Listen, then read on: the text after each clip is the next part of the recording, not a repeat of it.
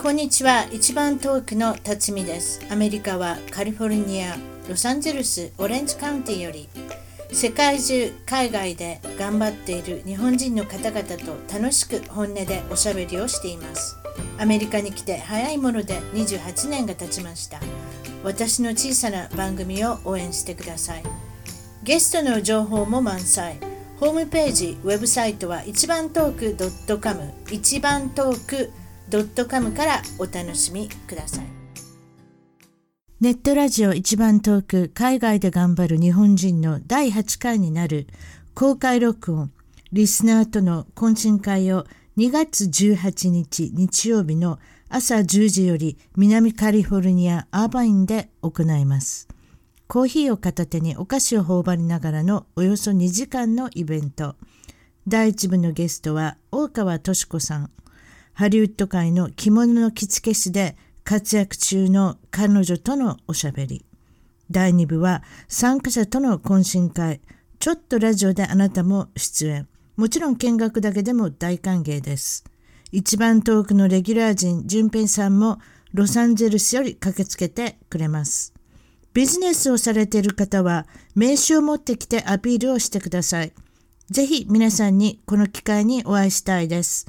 2月18日の詳細、申し込みは一番トーク .com、一番トーク .com イベント情報、一番トーク .com イベント情報より。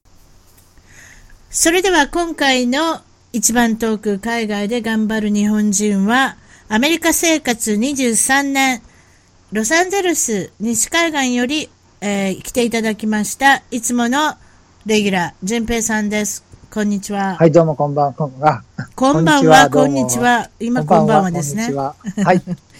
淳平さん、それ、大変なことが12月に起こったんですね、淳平さん。はい、突然、あの、網膜剥離になってしまいました。網膜剥離というのは、はい、目がどうなるんですか？えっと、一瞬ですね、あの、稲妻のような閃光が見えるんですよ。え？僕の場合、はい、あの、あれ、天井から一一瞬、あの、あれ、閃光が見えたんですね。うん、そしたらなんか、いきなりあの、目の、前になんかあの、黒い、あの、あれ、ミミズみたいなのがいっぱい出てきたんですよ。うん、うん、うん。それも、で、もう、次第に右目が見えなくなりまして、1時間かそれぐらいのうちにもう、右目の視力がなくなりました。片目だけ見えるようになってしまったんですか？そうです。はい、そうです。どうしたんですか？朝からどうしたんですか？えっ、ー、と、木曜の夜になったんですよ、それ。夜でしょうね。それも、ね、ええ、寝ようと思った。ええ、そうです。それで私たちも毎日のように、もういつもチャットをしながら大丈夫ですか、大丈夫ですか、アップデートをしてください。どうもありがとうございます。と言いまして、はい、ありがとうございます。はい、こちらこそ、はい、あの、目が見えないのにね、いろいろレポートしていただきまして、もう心配ですよ、そんなん聞いたことないですから。それでさあ、行きました、お医者さんに。どうどう言われたんです、どういうふうに治すんですか？えっとですね、次の日に、まずあの、あれ、眼科に行ったんですよ。そしたら、眼科で調べてもらえたら、あの、網膜剥離が、で、まあ、あの、症状が見えるからって言ったんですけど、はい、あの、アメリカの場合、あの、保険が、オプティカルっていう、あの、あの普段、あの、あの、眼科に、の、あの、プレスクリプション、あの、あの、メガネの処方箋を書いてもらうが、うん、とか、あと、あの、うん、チェックして、あの、年に一回チェックしてもらう眼科と、えー、あの、そういう手術をやる眼科って違うんですよ。専門の、ね、それで、手術を、ええ。ー、専門のとこに行くには、えー、あの、僕の、普通のあの、あれ、保険の、あの、眼科じゃない保険の、まずあの、先生に見てもらって、そこから紹介状を持って、スペシャリストの方に行かなきゃいけないんで、まずそこの眼科から、普段僕が行ってる病院の方にまず行って、で、もう一回診断してもらって、そこであの紹介状を書いてもらって、はい、で、さらにそのそこからスペシャリストに行くっていう、1日3回お医者さんにうろうろうろうろしたんですね。でも、とりあえずは、でも、さっさとしなきゃいけません、そういうことは。ええ、そういうことですよね。うん。はい。そして、手術ですか？とりあえずは。え、そうです。それがですね、それが起きたのが、金曜日の、あの、あれ、夜だったんですよ。はい。ってことで、金曜日の夜、あの、あれ、診断してもらって、ええ、その、あの、スペシャリストに診断してもらったのが午後の4時ですから、もう手術はできないわけですね。あらら。それで、はいあれ、月曜日にまた、あの、お医者さんに行って、ええ今度、手術のあの、あれ、予約をしなきゃいけないんですよ。ええだから、で、それで予約をして、それから手術だったんです。で、火曜日に手術になってしまって、木曜日の夜起きたのが、あの、手術がもう火曜日の午後っていう、なんか、とんでもない。その間ずっと待ってなきゃいけない。先生はどれぐらい保証したんですか？また目が見えますということに対して。あのですね、一応あの、あの、あれ、切れてる、あの、範囲は少ないので、おおはいまあは、ええ、ええ、視力は戻るんですけど、ともかええくあの、血がものすごく出てしまって、はいはい。あそれがあの視力を塞いでるわけですよ。あなるほど、でそういうことですか。で、その、はいはいあの、ええ、あの、血液をまずあの、眼球から取らなきゃいけないというので、注射液で取って、えで、その後、ええ、ですから結構、100%はないって言われましたね。もしかしたら後遺症は残るって言われましたね。え。はあ、なるほど。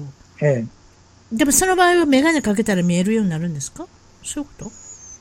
いや、あの、視力は全くあれ、あのあれ、元に、あ、戻るの？あのあれ、戻るだけですから、あ、はいですからはい。元からあのあれ、メガネがいる人はもちろんメガネいりますね、その後。ええええ治った後も。ええええええそれで火曜日に手術されて、ええこれレーザーかなんかの手術ですか？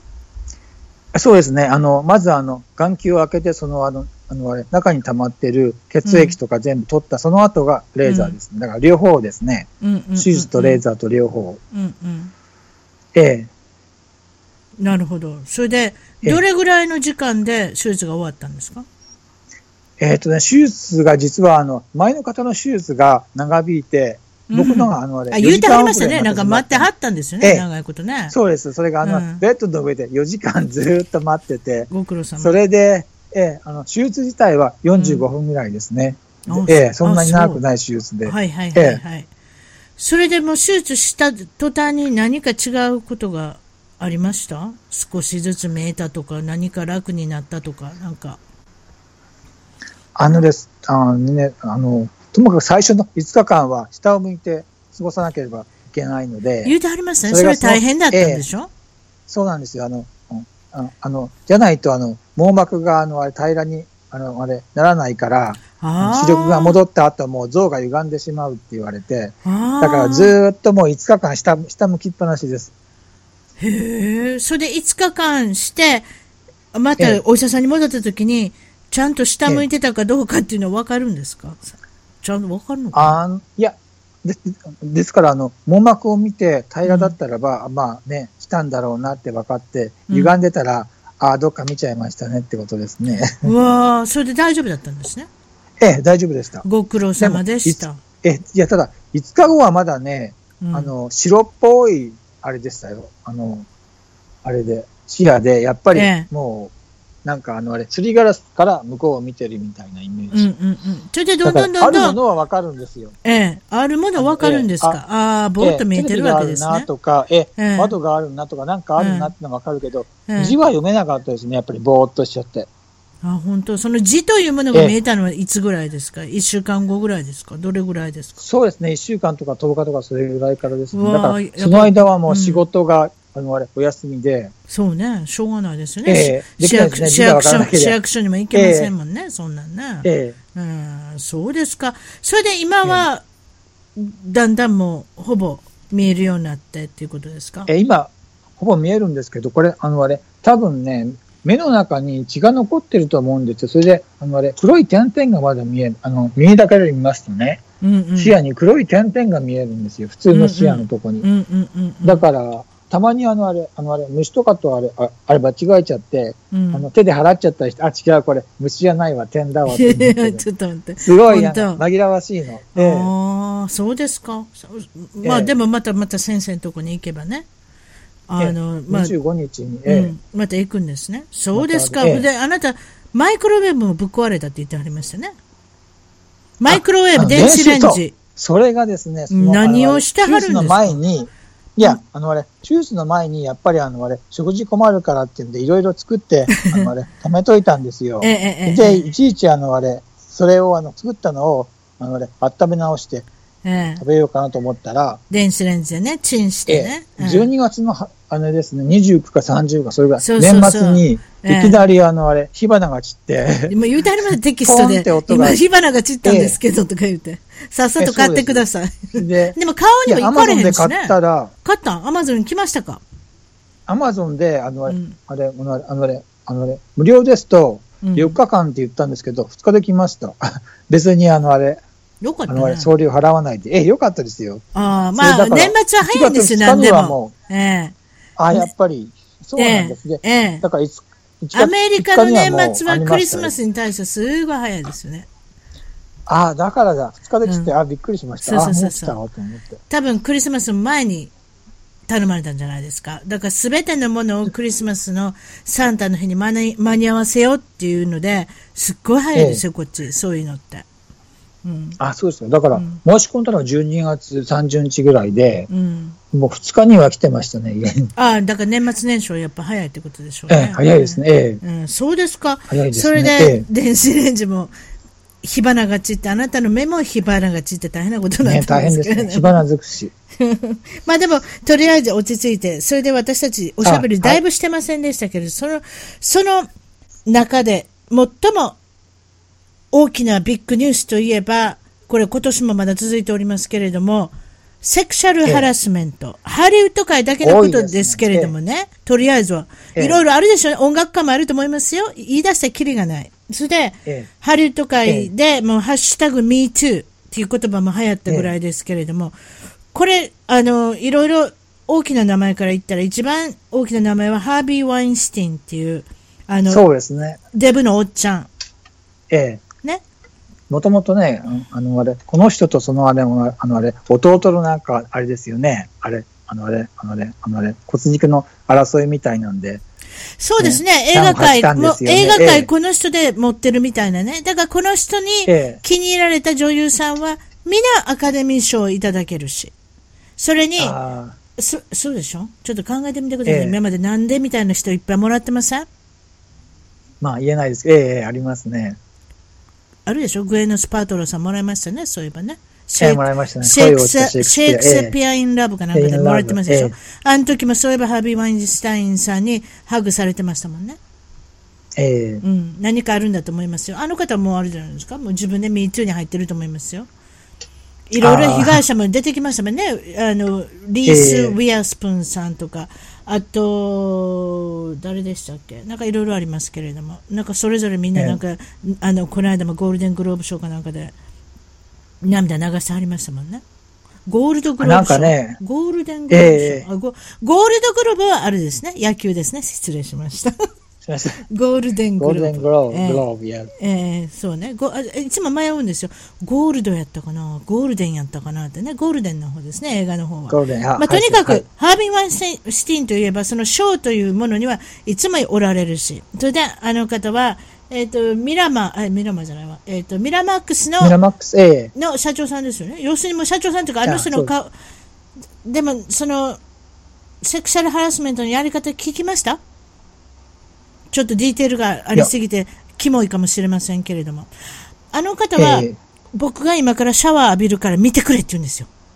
あ、なんか、あ、そうですね。ありましたね。ちょっと、そうでしょ？変態っぽいですね。ちょっとええ変態っぽいですよね。だから、やっぱりええ自分の体にちょっと自信がないのかちょっとわかりませんけれども、やっぱり、初めからいきなり触ったらダメだから見てくれって言うんですよね。そっちも嫌ですけどね。うん。で、で、見たくないって言って仕事欲しいだろうみたいな、そんな感じになるんでしょうね、あれね、多分。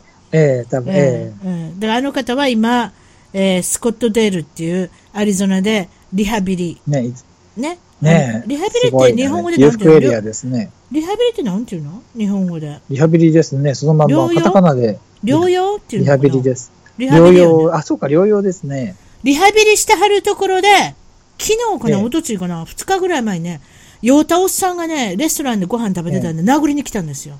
なんか2回もパンチしたんですって。それでみんながツイッターでやったって言ってるんですよ。刑事責任問うかどうか分かりませんよ。本人次第ですね、これはね。多分、あえービー・ワインスティンさんが訴えるって言ったらそれでもうあれでしょうけれども、とりあえずは、うんまあ、殴ったぐらいですから、まあ、殴ったぐらいってことはお,、おかしいけれどよくないですね。みみんながなんか 正義の味方やってくれたみたいなことになってましたけれども。ああとは目星名前で言いましょうか。ーええこれ、ケビン・スペイシーさん。このあ方ーそれは、がね、大俳優ですよね大俳優だしね、あとこの、番組がね、制作中止になっちゃいましたしね。この方は女優さんに何も興味がない。俳優さん、男優さんに興味があって、ええ若い男の人にすり寄ってくると。あそういうことですね、あの方はね。なええ。何人も何人もの人が出てるっていうことは相当悪いことしてたんでしょうね。やっぱでもあの人の顔でお仕事がもらえるっていうことがあるんじゃないですか？そういうことだと思いあ、ああ、ますね。そうです。うん。ええ。あといつ、あと、これが面白い。マット・ラーワーっていう、えっ、と、NBC、ああね、え。アメえアメリカ三大ネットワークの朝のワイドショーの、えーモーニングショーのおじちゃん。もう何十年ですね、ねこの方。顔ですよね。20長いですよね20だってあのあれ何年間オリンピックのメインキャスターですもんね。いやー、古い話ご存知。ね、オリンピック。ええね。だから、今年どうするんでしょう？いつもね、オリンなんか、ピックで。毛は薄くなってきたんですけれども、皆さん女性ええはあの人男前っていうので有名ですよね。そういえばね。マットラーマンさんの、若い頃はね、男前だったですよ、確かに。ええ今はちょっと毛が寂しくなりましたけれどもね。それでもなんか人気のある方なんですけれども、その方のええセクハラの仕方っていうのがまたこれもすごい。自分の事務所がありまして、NBC のええオフィスがあって、えそれでええ好きな女性においでと言って、オフィスにおいでと言って自分の机にボタンがある。そのボタンを、ね。そのボタンを押すと、ドアにロックされるってすごいでしょ？こうね、それをつけたやつも罪やな、しかし、よう考えたらな。確かに。ええ。うん。だって、すいません、これボタンつけてもらえますか？ロックできるようにって言うて、はいはいって言うた人がいるわけですから。まあまあ、お金はちょっと握ら、ね。お金をちょっと握らしたってことなんでしょうけど、それでもうクビですよ。ええ。で、彼がクビになって CBS のモーニングアナウンサーも実はクビ。あチャーリー・ローズさんっていうね、もうなんか化石のようなおじいさんがいたんですよ。あ。ええあの方はすごいですよ。自分でトークショーもなんか PBS のトークショーやられて、60 minutes もやられて、毎朝出てきたんですよ。で、私いつも思ってたんですよ。いつこの人リタイアするのかなって、引退するのかなって。ええものの見事に引退になりましたけどね、もうセクシャルハラスメントのことで。ええそうですね。あと誰か忘れてます？私。あとは、なんか言うてはりませんでした、写真家の人。あ、あの、ブルース・ウェバーさんね、結構あの、あれ、ええええあの人、あの、あれ、あの、あれ、結婚してんですけど、うん。あの、あれ、被害者が全部男性なんで、だから、バイセクシュアルなんでしょうね、多分ね。あれですか？カルバン・クラインのあの写真撮ったりする人？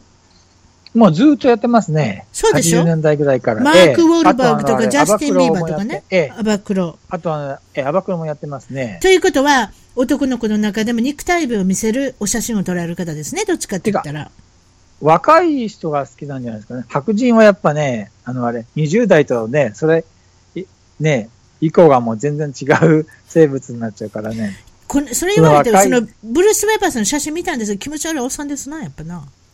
あそうですね、ええええうん、うん、うん。なんかその、でもその気持ち悪いおっさんとね、正反対にね、この間名前が上がった人で、ジェームス・フランコっていう、あ、もうね、最近ですね。まだ40いくかいかないみたいなお兄ちゃんでしょ、ええイケメンですね。あの、イケメンじゃないですか？言わせ、言わ、ええ言わせ人に言わせたらジョニー・デップの再来って言われる人もいるだろうし。ええそこまで、あの、あれ、あの、あれ、演技力ないですけどね。まあ全然ないですけどそうですよね。やっぱりコメディぐらいしか出れませんけどね。でも随分、ええあの、名前が上がりましたね。5人ぐらいの女性が言ってますね。ええ、5年ですね。ええ今まで。うん。あの方は IQ が高いので有名なんですよ、確か。ああ、それは知りませんでした。あそうなんだと。いうことで、ハリウッドの女優さんバカにしてんのかしら？ちょっとわからないですけれども。ちょっとでも、警察なイメージありますよね。なんかちょっと演技の仕方でも。そんなことありません？うん、そうですね。なんかあの、あれ、ずいぶん前になんかあの、あれ、ジェームス・フランコとアン・ハズバイでしたっけ？あの、あのあれ、オスカーの司会やってて。ああ、ひどか、ひどかったな。ねひどな、誰があんな選んだの？アン・ハサウェイと、ジェームス・フランコに何ができるっちゅうねんな。しかし、若い、二人がなんか仲良くそうないって言って。仲良くないんですか？これもすごそうそういですね。ねえ、何も経験ない若い人に任して。なかなか、そうかといってハリウッドに精通するって感じでもなさそうですね、二人とも。そうですね。ねええうーん。あ、そう。そういえばそうでしたね。そんなひどいことやってましたね。そうですか。それ他誰か忘れてたかな？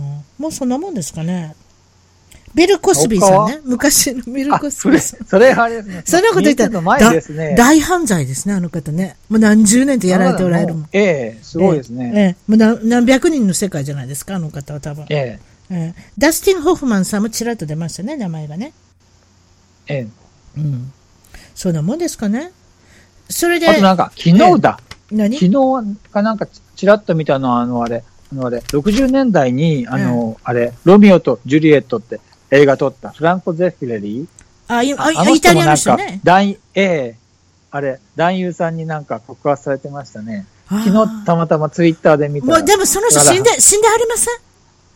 いや、フランコ・ゼフィレリーさんままだいだ生きてはるんですか？ま すいません。ええごめんなさい。私、ロミオとジュリエット見てね、もう何回も見てるんですよ。あの映画大好きですから。あ、そうなんだ。そういえば、あええの男優さんも綺麗な人でしたね。名前忘れましたけど。その男優さんじゃなくて、あ、違うその、あなんか、後に撮った、映画で撮ったやつで、あのジョナサン・シェックとかいう、なんか俳優さんが、あやっぱりそのあれ、ええ、映画撮ってる時に93年にね、女性だから、男性だからってもう言うてられないです。もうどっからでも襲ってきますから。ええ、そう、じゃあ、あの、ええカトリーヌ・ドヌーブさんの話しましましょう。カトリーヌ・ドヌーブさんといえば、あそうですフランスのね、50年代、60年代とか、なんかその70年代ですか、ちょっとわかりませんけど、綺麗な女優さんじゃないですか？その方が。重鎮として、もうお、おいくつかわかりませんよ。もう、わかりません。もう、80歳ぐらいですか？わかりま、ちょっとごめんなさい。70ぐらい。あの人、若い子、ええ、もうまだ70代だと思いますよ。まあ、とにかく、言いましたね。かなり大きなこと言いますね。口説くだったらいいじゃないですかって。いや口説いてるんで、くのでもぶだけじゃなくて、なんか口すごいっていう言ってましたよね。か、それって襲うっていうことじゃないですか？だって、いきなり手をかけたり、それも良くないところに手をかけたりするわけでしょ？女性のね。うん、ただなんか、あのね、フランスってほら、とか、あのあれ、イタリアってやっぱりね、あのあれ、あのあれ、挨拶代わりにね、そういうことやるから、やっぱり文化が全然違うんじゃないやっぱりフランスの感覚のものを言うてはるんですかね？あれは。ちょっとどでしょうわかりませんけれど、ででもやっぱりフランスらしい感じがしますけども、なんかブーブー言われてますよね、相変わらずね。攻撃されてま、ええ反撃されてましたもんね。ますね、やっぱり。いやでもアメリカ的にはああいう発言アメリカ的っていうか、か日本でもやっぱり女性として、私なんかでも女性ですから、いや、そうじゃないでしょ。ええで口説くっていうのは、それはカトリン・ドルムさんはものすごく綺麗からい、たくさんの、それこそ千人万人の人に口説かれたか知れませんけれどもね、襲うっていうアクションとは違いますよっていうね。ええうん、と思いますけれども、私が言い換えてもしょうがないんですけどね。そういえば、え映画の話しましょうか、それじゃああ、映画、はいはい。ゴールデングローブ見ました？ゴリゴリ、あ、見ましたよ、あの、あのあれ、カーク・ダグラスさんがなんか、あのあれ、ね、見せ物のようになんか出てきたけど、ちょっとかわいそうでしたね。あれ ?101 歳？え？101歳、101歳。ええ。すごい、私あんな年いってるって知らんかった。なんかもう、あれですね。ええなんて言うていいか分かれへん。あんなに年いってて、うん、なんか、やっぱりすごい年いってはるなと思って、あれ見てて。でも息息子さん、息子さん出てきはれへんかったんよ。カーク・そうですね、ラあの、あスちゃうわの。義理のね、義理の奥さん。娘さん？えーっと、ねえ。なんやったあの人忘れてしたわ。キ。ャサリン・ジェダ・ジョーンズさん？ジェダジョーンズさん。息子の嫁と一緒にね、出てきてましたよね。うん息子出てけへんかったなと思って、息子ちょっと病気だったのかな、ちょっとわからんけど、あの、キャサリン・ジェダ・ジョーンズさんね、綺麗な人が、ねえうん、あれからちょっと変わんないですね、あの人ね。変わん、変わんないんじゃな90いです年代から全然変わんないんじゃゃないですよ。やはり、あの、やっておられると思います。いろんなお手入れされいろいろやってるると思います。ええやっぱりああんまりそんなに、あの、ズームで見ちゃいけません、ああいうものは。ええそうですね。あの人も出てはりましたしね。それで、その、ノミネートされた作品を見ても、買った作品を見ても何って感じのがいっぱいありませんでした？ああ、そうですね。うん。で、うん。例えば、えーっと、まあ、なんていうんですかね、今年流行った映画といえばスーパーヒーローものじゃないですか。やっぱり、えええええええーっと、マーベルの、何でしたっけ？あの、いろんな活躍するスーパーヒーローがいっぱい出る、ラグナックとかなんかいうやつ。うちの前でしたっけ？名前忘れてしまった。わ。ラグナックでしたっけ？そういうやつとか、あとは、ええーっと、マーベルじゃなしに今度スター・ウォーズとか、なんかそんなんじゃないですか？スパイダーマン今年ですか？ちょっと忘れましたけれども。なんかそんなんでしょあーえあとは、イット。イットっていうのえは、ええ見ました？え見ましたよ、ええええどうでした？私も実は見たんですけど。あ、そうなんですか？見ましたよ。あの、基本的あの、あ、見ました？あの、あれ。僕はあの、両方、あの、90年代に作った、あそう、の、あれ90年代に私テレビ。の見ましたよ。え、ゲイ見ました？ゲイリー・シニースさんとね、あの赤毛の女の子何でしたっけ？昔よく流行った女の子。よう忘れるな、名前。まあいいけど、あの、80年代によく青春もに出てた女の子ですよね。モーリー・リングモリーリングウォルドさん。ルド。ええねあの二人が出てる ABC の、えっと短編シリーズみたいなのがあったんですね。それで私すごいええミニシリーズ。見てましたよ、あれすごい良かったと思ったんですけど、でも、ええ今回の「イット!」はまたちょ違う感じじゃなかったでしたっけ？どっちかっていうと。あのですね、そのあのあれ、あのあれ、ペニーなんとかっていうあのあれ、悪役いるじゃないですか。あれがほら、前回はあの、あの、あのまんまで出てきたけど、今回はやっぱりあの映画版でね、あのあれ、あのあれ、あのあれ、制作費がいっぱいあるから、なんか、いろいろね、変わって出てくるんですよね。ゾンビにしてもなんか、いろんな形で出てきましたよね。なんかびっくりしましたあペニーワイズの、だからそのあの主役のペニーワイズだ、そうそう、あペニーワイズ。ズの主役の人はこれスウェーデンの割とイケメンの男の人ですね。怖い顔になってますけどね、実際映画。あ、ええええ全然わかんなかったですよね。ええええで子供中心にちょっとなんかあのななんていうのかな子供ばっかりとか青年ばっかりがこうティーンエイジャーばっかりが出てききたんですけれどもあの、うまいことやってましたね。いわゆる。そうじゃないですか。ただ、まあの、あれ、続編テレビあるでしょ。になんか、あの、あれ、比べると、うん、あの、あれ、子供の年齢が少し低いですよね。そうそう思いました。2歳かええ3歳か。だからなんか、本当に子供って感じでしたよね。うん、ティーンエイジャーの子がうろうろうろうろしてるなって感じで、ええ。それで、まあ、いろいろ怖いことが起こるんですけれども、あーえ。まあ、続編もうまいこと作れるんじゃないですか？うまいことなんかそういうふうな終わり方してたし。でも、続編あるんですか？あの、あれ、あの、あれ、本編に。え、それと作るんじゃないも、ですか？映画専用に作るんですか？多分英語専用に作るんじゃないですか？これから。あ、やっぱり、あ、そうなっちゃうんだ。ええ。多分そうだと思う。もうもうこれで儲けようっての。も原作はないですよね。えもものすごい流行ったし。とだけ、うん、子供も見たい見たいって言ってたから、やっぱり見に行ったら、やっぱり受けてたし、あそう。まあまあまあ、うまいこと作ってたと思いますけどね、ええ。うん、これは。あと流行ったのは、まあ、おまあ、ホラー系ですけれども、ホラええーコメディアンとして有名なゲットアウトっていうね、あ、ゲットアウトね、あれね、あえ撮れませんでしたね。あれね、ミュージカル。あれ、ミュージックコメディに撮ってほしかったな。ええうん低予算にしたらすごい大ヒットですよね、あれ。うん、あと、主役のお兄ちゃんにあげてほしかったな。なんか欲しかったな。ああ、イケメンのね、黒人のえね。えあの子か、それが監督さんにあげたかったのは変わった映画作りましたよ。確かにコメディの部分はあんまりないかもですけど、それってきょ、ええ去年か一昨年ぐらいにマーシャンもそうでしたよ。マーシャンは別にコメディじゃないのにコメディの部門にノミネートされてて、あはいはいで、今回も、ええまあ、ゲットアウトは一応オカルトっていうかホラーもんですけれども、ねあれはなかなかいい映画でしたよ。よ。ああんまりお話の内容は言っちゃいけないのかもしれないけれども、ええ思いませんでした？最後びっくりしましたよね、どっちかって言ったら。まさかね、ああいう展開方、最初あのあれ、あのあれ、黒人がね、主役でゲラアウトだから、なんうんかそういうあのあれ、あのあれ、あのあれ、差別のなんか強いなんか、ね、あ、ああの、の、監督そこに行っちゃってあの出てけって意味かと思ったら、そうじゃないんです。ああの監督さんの、あの、テレビ見てませんでした、ピールエンドキールって。おもろいですよ、コメディアンの人。めちゃめちゃおもろい。人もともとコメディアンなんですよ。で、相棒の元ルームメイトとテレビ番組作り始めるんですよ。で、めっちゃ面白いスキットやるんですよ。今度見てみてください。ピールキールっていう人ですわ。はい。ああ、そうなんだ。ええ、だからでもあの人、監督さんでも受けてるから、その前にね、キアヌっていう映画も作ってるんですけど、これもなかなかね、渋い映画で、私は好きでしたね。ああ、そうですか。ええうん、なんかチャーミングが出てきて、あの、チャーミングな映画ですね。なんかちょっと怖いとこもあるんですけれども、なんかうまいこと作りますね、あの人、そういえば。ああ、そうですか。あ、そうですね。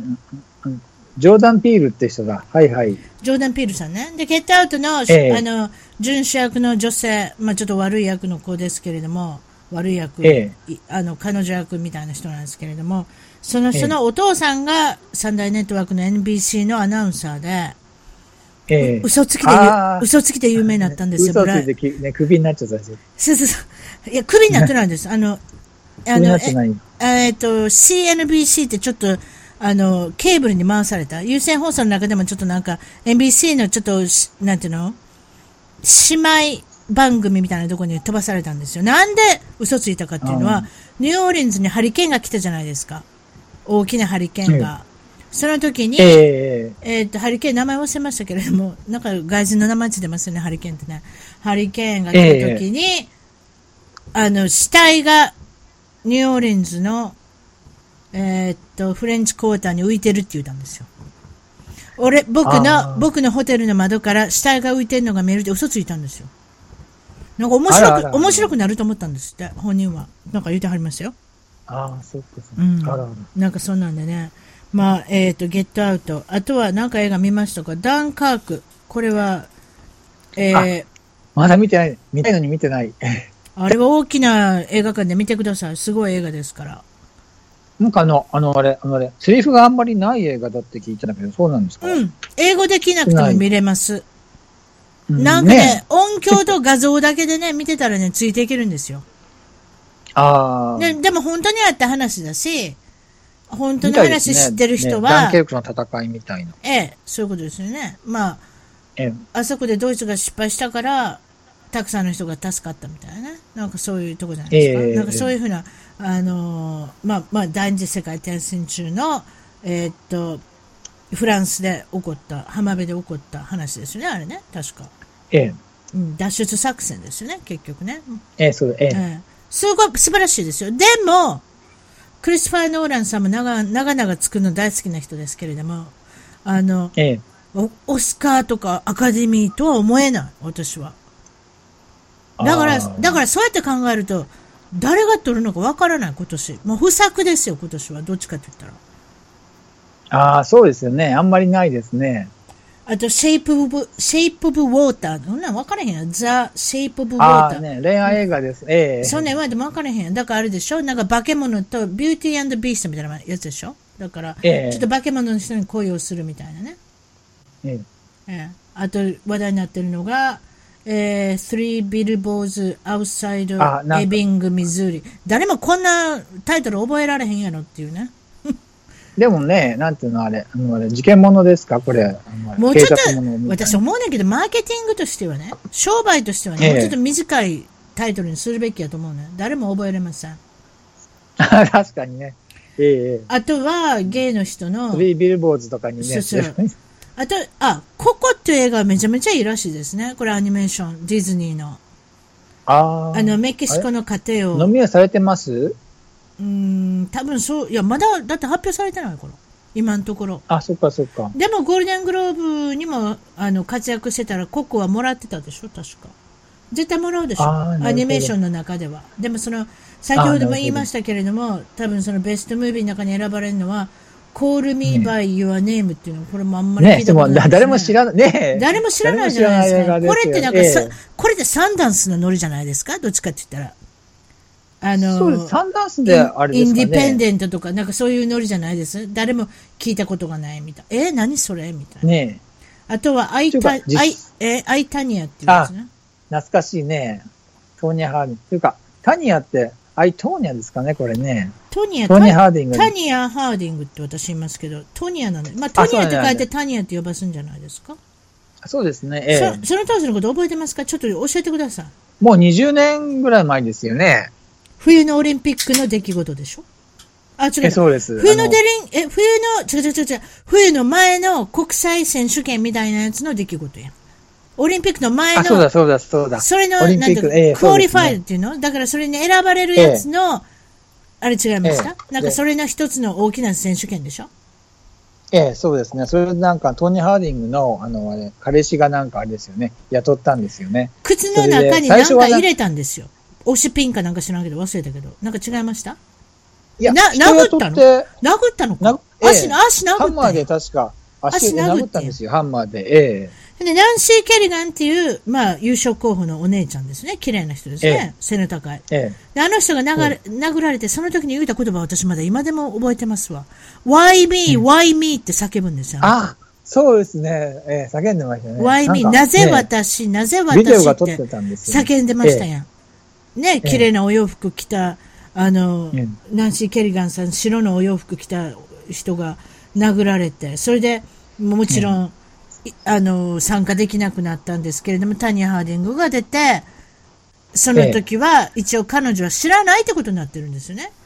ええ、なってますね。ええ。で、噂、噂っていうか、その後にみんな、なんでそんな彼氏がやったこと知ら知らないわけないやろって言われて、そのまま、うん優勝はしなかった、えーオリンピックで優勝したのは、あの、や、あの、女の子よね。あの、日本人の女の子よね。日系人の。いや、それはその1年前じゃなかった。その、あれ、4年前じゃなかったでしたっけ？いやいやいやいや、ナンシー、クリスティ山口が。が1位にゴールデン、ゴールド、なんていうの？金メダルになって、2位がナンシー・ケリガンですわ。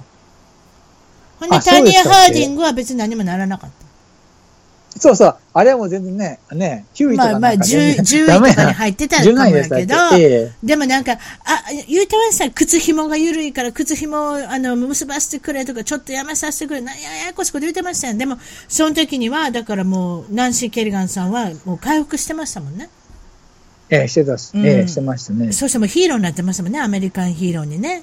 ディズニーランドでもパレードやってもらってね。でも、ナンシー・ケリガン自体も、あそこの家庭なんか、ややこしいの、確か。聞いたことありません？うん、ただ、あの人自体もなんかすごいなんか性格があれな人ですよね。あちょっと荒そうでしょあの方も。なんかちょっときつそうな感じの人で。まあ、そうでなきゃできないでしょうけどね。なんかお父さんとお兄さん、お兄さんか弟かが犯罪者やったけど、ちょっと、うんちょっと調べておきますなんかそうなんですわ。で、お父さんとお兄さんが憎み合ってるとかね、なんかそうなんですよね。なんかややこしいんですよ、とにかく。ああの人もきつそうですよね。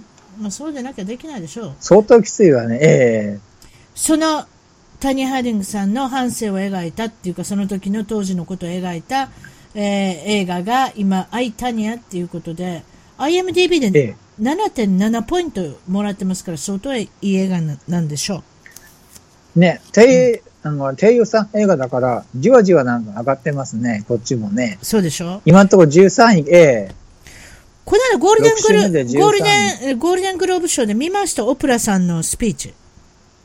あ、見ましたね。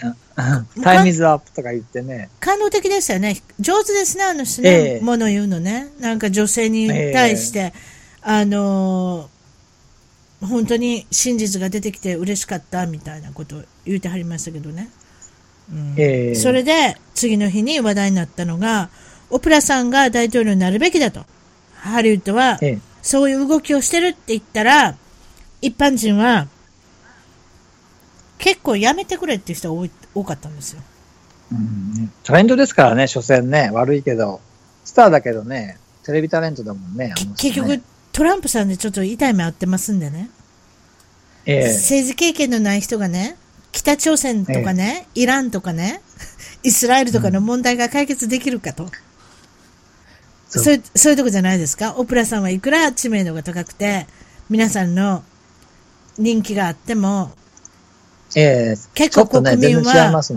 冷めたえ感じでしたね。だからそれが結構面白かった？なんか、トム・ハンクスとメリル・ストリーブがすっごいもう興奮して、あの、彼女がなるべきだっていうインタビューもやってましたもん。でも、うーん、国民は賢いですね。やっぱそういうとこね。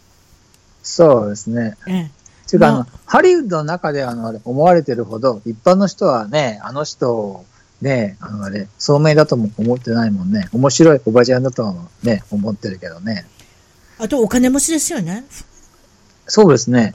年収100億、100億となんかですよね。だから世界の中の、せお金持ちの女性の中に5位ぐらい、5位以内に入るでしょ？確かなんかそうなんですよ。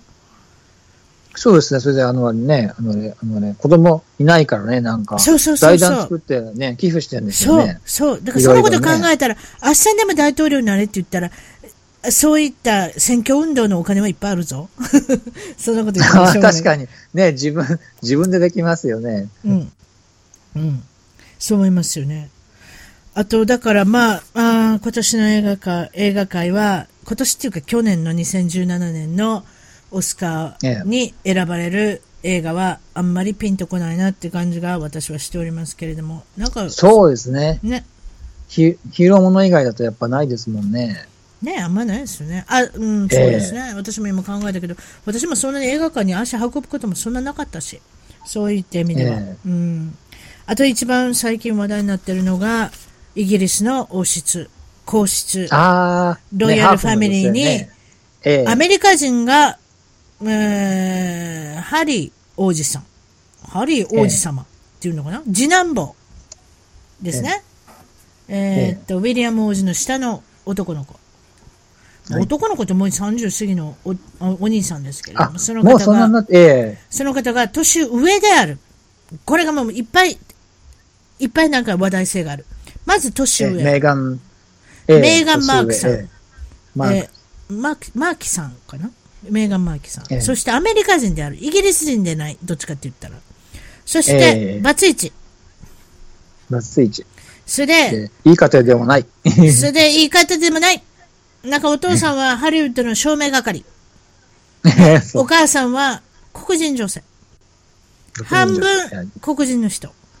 それで、ね噂によると、クイーンは気に入ってるんだろうか、気に入ってないんだろうか、それとか、イギリスの国民はどう思ってるんだろうか、何、何かあることになんか言われてますね、そういった意味では。ええ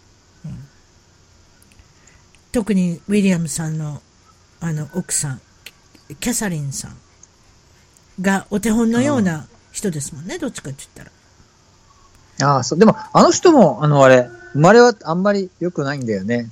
あれ、もうそ先から言ったらねもう。そんなこと言ってきりないですやん。どこかかけ、ねどこかかけるでしょうって？なんでそんなこと言っていけないんですけど。違います、え綺麗さでもう売ってるんだっていいじゃないもうもう最低条件、イギリス人。結局、そういうとこじゃないですかね。ええでも、王位は継がないわけだし、ハリーさんは。そうでしょ？まあ、そうですね。ウィリアムス王子さんになりますよね。それがダメだったら次はお子さんが3人もいる、三あ、2人か、いるわけですからね。どっちかって言ったら、イギリスの次男坊ってそういう系統ありません？昔アンドリュー王子も。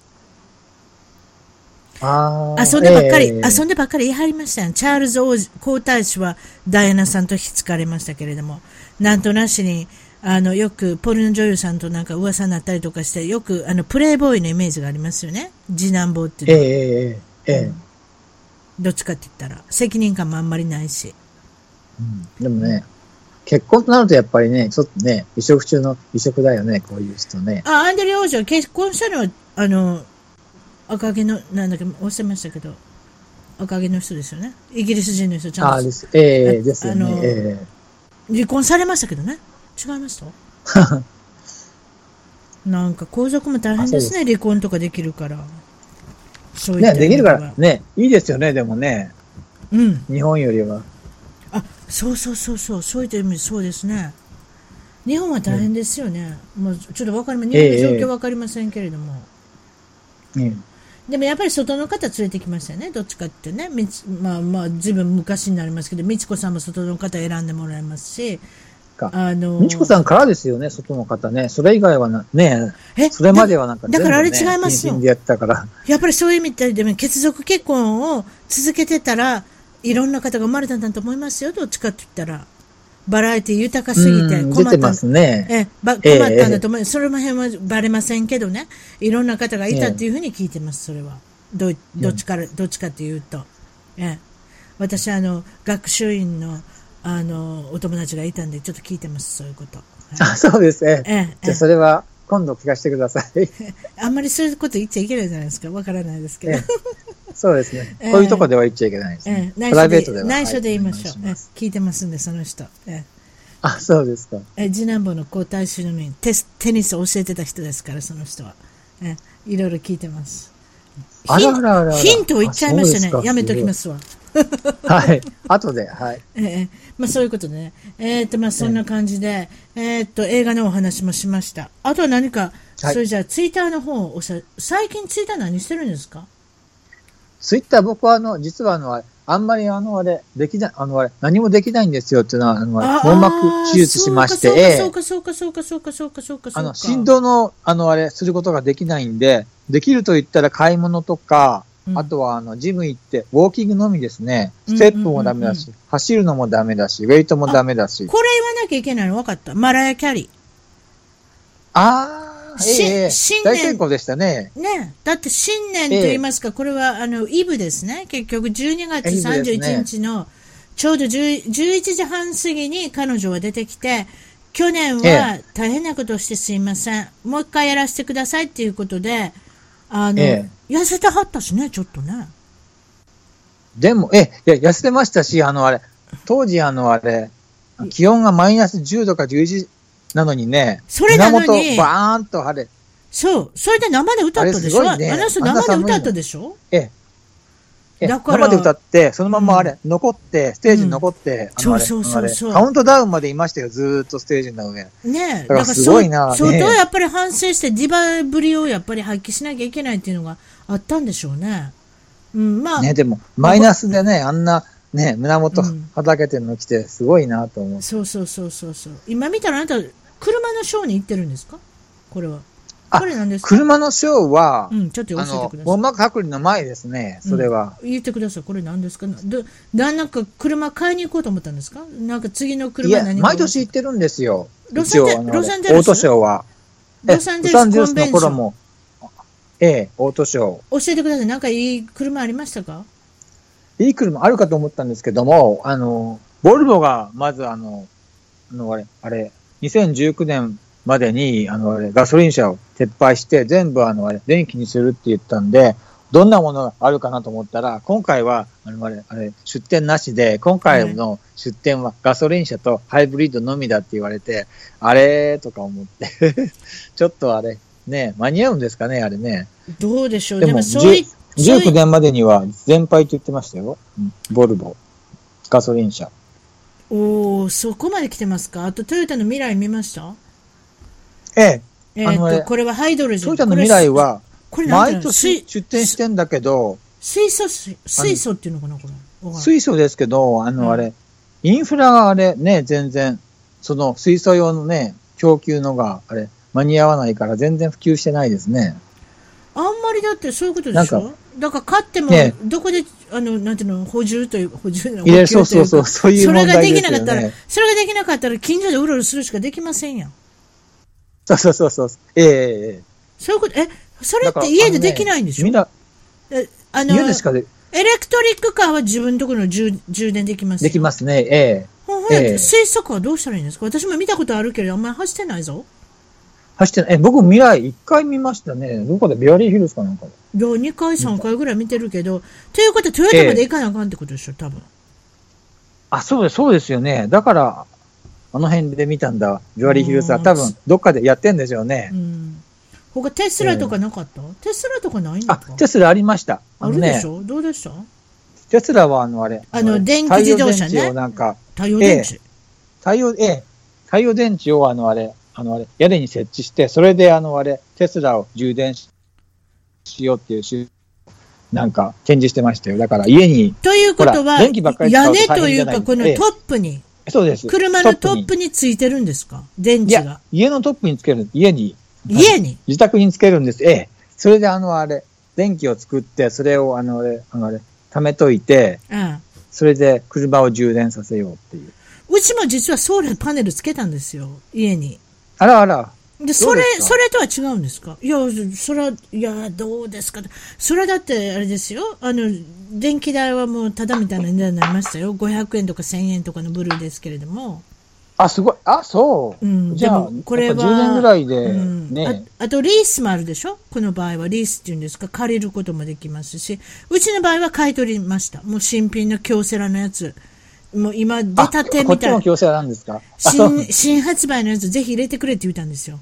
その方がよく充電するんですよ。だからそれを入れてくれって言ったら、新発売の入れますって言ってくれて、それで、ええその従来の古いのやめてくださいって言って、それをわざとい入れてくれたんですよ。それで、いや、やっぱり晴れますからね、カリフォルニアは。あ、こっちは、ええええあもう全然だからお金いらないですよ。だから昔は、こっちってセントラルヒーティングじゃないですか。だから、ええ私が、わた私がって言ってもおかしい。私がだから自宅にいても、誰もいなくても、あの、まあ、い1台、2台あるんですね。1階に1つ、あの、AC のユニットがあって、2階に1つユニットがあるんですけれども、ええ。だから、それでも1階が回るじゃないですか。だし、それもすごいですよ。ほんで、子供の夏休みなんかになったらすっごい暑かったりとかしたら、やっぱり2階が絶対いるし、2階と1階全部フル回転でつけてたらすっごい高くなったんですよ。毎月の。200ドルぐらいいっちゃいます。もっといくかな？もっと。もっと、あら。1回600ドル行きました。ええあ、じゃあ、テキサスより高いんだ。僕ね、あの、家で、えあの、テキサスね、ヒューストンで、え。うん。その時がね、4人で、あの、どれぐらい ?3000 平方メーメートルぐらいの家借りてたけど、はいで、やっぱりそうそういう感じですよ。あの、あれ、1階2階でそうそうそう、そん違。うで、で、うんで、200ドル台でしたよ、ヒューストンは。やっぱ、あ、や安いんだわ、向こう。んあそこガソリンとか安いやん。ガソリンめちゃめちゃ安いですやん、ヒューストンとか。どうなってんの？あ、そっかそっか。だからそういうことじゃない？だってやっぱ火力発電とか、いろいろなんとか風力発電とかありますけど、やっぱ火力発電でしょ？一番大きいのは。そんなで水力発電なんかやってると思えないもん、この辺で。うん。あ、そっかそっか。うんで600行きました。うわ、それはすごい。それでビビビビったんです。606万円ですよ。それでビビったあんです。れ、ええこらやいかんと。うだから元取る、ええ元取るのいつかわかりませんよ。でも、買い取っとけば、今度く、えーええ家売るときに、それもありますよって言ったら、今度家売りやすいって言われたんですよ。ええ、売りやすいですね、やっぱり、ね。それは売りやすいもでしょう。だってそんなこに。だじゃあ今はあれですか？電気代いらなかった ?50 ドルぐらいですか？いえ、今じゃあ50ドルぐらいなの。500円とか。ごいや、5ドル5ドルとか、あらあら5ドルとか10ドルのと。だから、カンカン照りの時とかいっぱい続いたら、あの、ええ電気を充電し逆て、今度売るんですよ。ええ電気を。その、ああの電力会社に。だから、ええそういうのマイナスされたら、ほぼあんまりええ払、さっき、さい一番払ってもせえ10ドルぐらい。1000円って言っても、1000円で、私円で払ってるわけじゃないですけど、ええなんかそうなんなんですよ。だから、まあ、長い目で見たらいいかなって、だから次の人がそうはですね。ね、次の人が家買わはるとしても、まあまあいいかな、みたいな。なんかそんな感じですよね。あ、そうですね。うん、うん、あそれはいいわ。うん。いいですよ。これ写真見てちょっとごめんなさい。ツイッターの写真だけ今見てるんですけど、食べ物、プリン、プリン、プリン美味しそうなんです。これどこのプリンですか？